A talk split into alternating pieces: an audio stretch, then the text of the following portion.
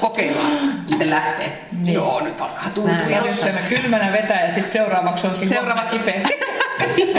Tätä ei pitäisi ikinä tehdä. Mä olin täyttänyt 40, kun mä aloitin kuntosaliharrastuksen. Mulla oli joku semmoinen, mä luulen, että en ole ainut ihminen maailmassa, mutta semmoinen olo, että, että eihän sen ikäinen ja näköinen nainen voi lähteä kuntosalille, se ei osaa mitään. Ja sitten kun se kroppa on jo vähän sellainen, on pikkusen makkaraa ja on sitä ja tätä ja tota. Niin, että pitäisi olla fitnessmallit. Pitäisi olla niin, niin, pitäisi olla sillä valmiiksi muokattu kroppa, jotta kehtaa lähteä salille. Mutta sitten kun mä läksin salille, se tuli tarpeeseen. Mulla oli semmoinen tilanne, että ennen kaikkea mun pää tarvi korjausta silloin, mutta myöskin fyysinen kunto. Ja tota, se on mun tapa hakea niinku sellaisia avaimia hyvään elämään. Mutta kun hyvä elämähän on ihan hirveän subjektiivinen käsite. Mm, mm, on, on. Hilla ja Minna, avatkaa mitä te pidätte hyvänä elämänä, mitä siihen kuuluu? Sähän avasit se jo omalta kohdalta, eli se mikä susta itsestä tuntuu hyvältä, on sitä hyvä, hyvää elämää. Sä saat sen hyvän olon sieltä, sä oot ollut siellä, jos et sä oot uskaltanut mennä sinne. Mm-hmm. Sä oot tyytyväinen itse, kun sä oot saanut tehtyä jotain, hikoiltua. Sitten sehän rupeat tuntumaan myös kropassa, sun selkä voi paremmin, vatsalihakset tulee esille. Ja, ja sitten ehkä sä lopulta saat sen itsetunnonkin sieltä niin, että sit sä et enää mieti, että kelpaaksa vaikka johonkin seuraavaan paikkaan. Ei ole muuten käynyt pitkään aikaa mielessä. Niin. Mä, joo, mä tartun tohon, koska toi on ihan olennaista just, että oli minkä kokoinen tahansa, niin mä oon sitä mieltä, että ei varsinkin naisilla aika paljon, että ne ei ole tyytyväisiä itsensä. Mm-hmm. Niin, niin mun mielestä se on myös niin hyvän elämän tavoittelu, että oikeasti voi olla tyytyväinen itteensä. Eikä ole pakko mennä mun mielestä edes salille. Että ei tarvi olla aina sitä, mitä vaikka lehdissä sanotaan, että nyt on mm-hmm. kaikkien joukattava, nyt on kaikkien hengitettävä niin ja näin. Tai, tai se, kun se tiedon määrä on niin semmoinen, että jotenkin löytää sen oman. Ei se ole mullekaan aina helppoa, mm-hmm. mutta mä oon vähän niin kuin vähentänyt semmoista liikaa menemistä liikaa harrastamista. Niin, jos että jos kuntoiluakin vaan suorittaa, vaikka sitähän nimenomaan nyt ajatellaan, että lähdetään suorittaa, joku tietty aika, tietty syke, kaikkea näin, mutta siltihän siinä voisi olla se päätavoite se, että siitä tulee hyvä fiilis, mm-hmm. siitä tulee hyvä olo, eikä se, että vaan ne numerot ja tavoitteet mielessä. Mä ymmärrän sen, jos hakee hyvää oloa ja jonkunnäköistä tasapainoa itsensä kanssa. Mutta miten kun mulla on tullut sellainen epäilys, että itse asiassa me haetaan koko ajan jotain ikuista nuoruutta tai ikuista elämää.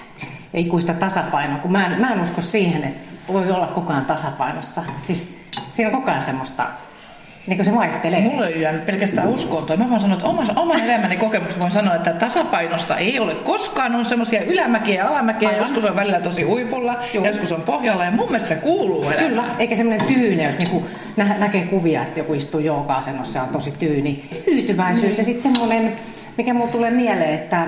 Tai että hyväksyy sen, että on erilaisia tiloja. On eikä koko ajan ajattele, että voi kauheita, että mitähän tästä nyt seuraavaksi tulee. Mindfulness on jotenkin nyt kauhean muotia, mutta oikeasti se ajatus siitä, että keskittyy siihen tämänhetkiseen tilanteeseen, mm. niin on mm. aika hyvä. Mutta tekin olette jututtanut ohjelmassanne näitä, jotka mittaa kaiken mahdollisen elämässään, että niin kuin koko ajan joku kone tallentaa ja taltioi sun tietoja. Eikö tämä nyt ole vähän jotenkin semmoista, että Miksi? No se on just näiden ääriesimerkkien avulla on hyvä niin kuin, tuoda esille sitä, että mitä se sitten tuo kenties tämän ihmisen elämään, kauhea mittaaminen, ja onko hänellä sitten oikeasti elämää sen kaiken mittaamisen ohella. Että molemmat ääripäät. Et se on nykypäivän ilmiö, että kuitenkin jos me ohjelmantekijöinä ei jätettäisi kokonaan käsittelemättä sen, niin sekin olisi vähän väärin. Musta se monia kiinnostaa muutenkin. Ja joillekin se voi olla keino juuri siihen itsensä liikkeelle saamiseen.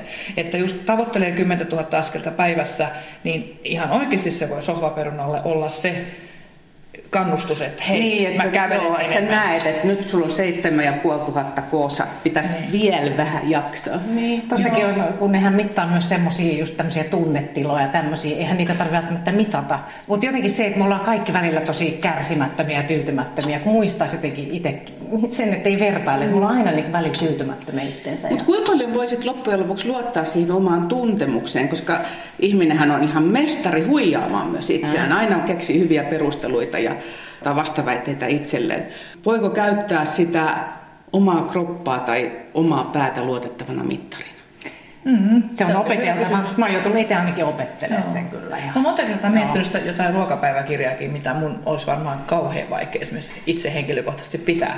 Mutta jos mulla olisi joku semmoinen vakavampi ongelma, jonkun vaikka syömisen suhteen, mm. että tosiaan niin kuin ahmisin ja oksentaisin tai jotain tällaista, siis todella niin kuin terveysriski mm. jo, niin silloinhan se on semmoinen yksi tapa niin kuin itselleenkin selvittää se, että mitä mä oikeasti syön ja mitä mä en syö. Tai sitten just tämä liikkumisestakin monella on siis niinku harhakäsitys, että kyllähän mä nyt liikun. No sitten siinä mielessä just, että jos on vaikka paljon stressiä, niin sitä ei välttämättä huomaa, jos ei ole tottunut tunnistaa, että, että kropassa tuntuu ja sitten on tosi ärtynyt. Siis semmoisia merkkejä, että voisi opetella tekemään itsestään huomioita, niin se on, että nyt alkaa olla vähän stressaantunut, pitää hellittää. Mm. Mä oon joutunut tämän niin itse ja sitten esimerkiksi mä niin kuin mie- miehet tykkää mittailla varmaan ehkä keskimäärin enemmän itseensä, mutta musta se on hyvä, koska mä väitän, niin kuin, tämä on ihan musta tuntuu, mutta mä väitän, että naiset on tottunut omaa kehoaan seuraamaan ja tuntemuksia, seuraamaan tuntemuksia niin kuin herkemmällä korvalla, kun naisilla on kaikenlaista, mutta miehet ei sillä lailla joudu sellaisiin tilanteisiin, niin niillä on ihan hyväkin vähän mittailla. Se, että kun te olette tiedon lähteellä, ja siis sit jos ajatellaan tavallista ihmistä, joka ei ehkä niin paljon ole tottunut penkomaan tietoa, niin mistä sä tiedät, mikä on sitä oikeaa tietoa, mihin sä voit mm. luottaa? Mm, Kun on... kaikki tutkimustulokset koko ajan vaihtuu.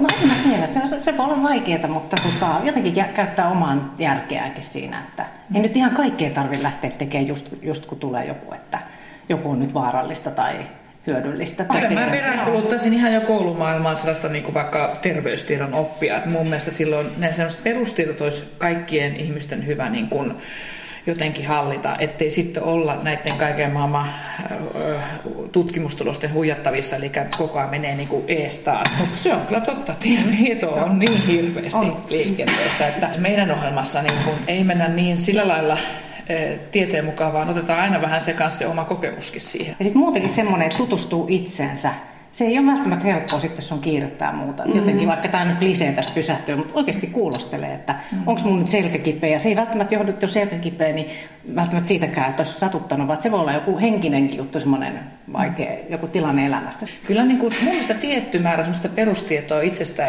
ja ihmiskehon toiminnasta Nimenomaan. esimerkiksi on oikein hyvä. Tai että mitä suuhun kannattaa laittaa ja mitä suuhun ei kannata ja mitä laittaa. siellä tapahtuu, kun laittaa jotain Niin, suuhun. että tuota, semmoinen, että kyllä minusta niin kuin, semmoiset niin kuin luodaan jossain tuolla koulumaailmassa, joo mä toivoisin, että semmoinen terveysoppi olisi vielä, vielä siellä jossain ohjelmassa kansalaistaitona. Joo.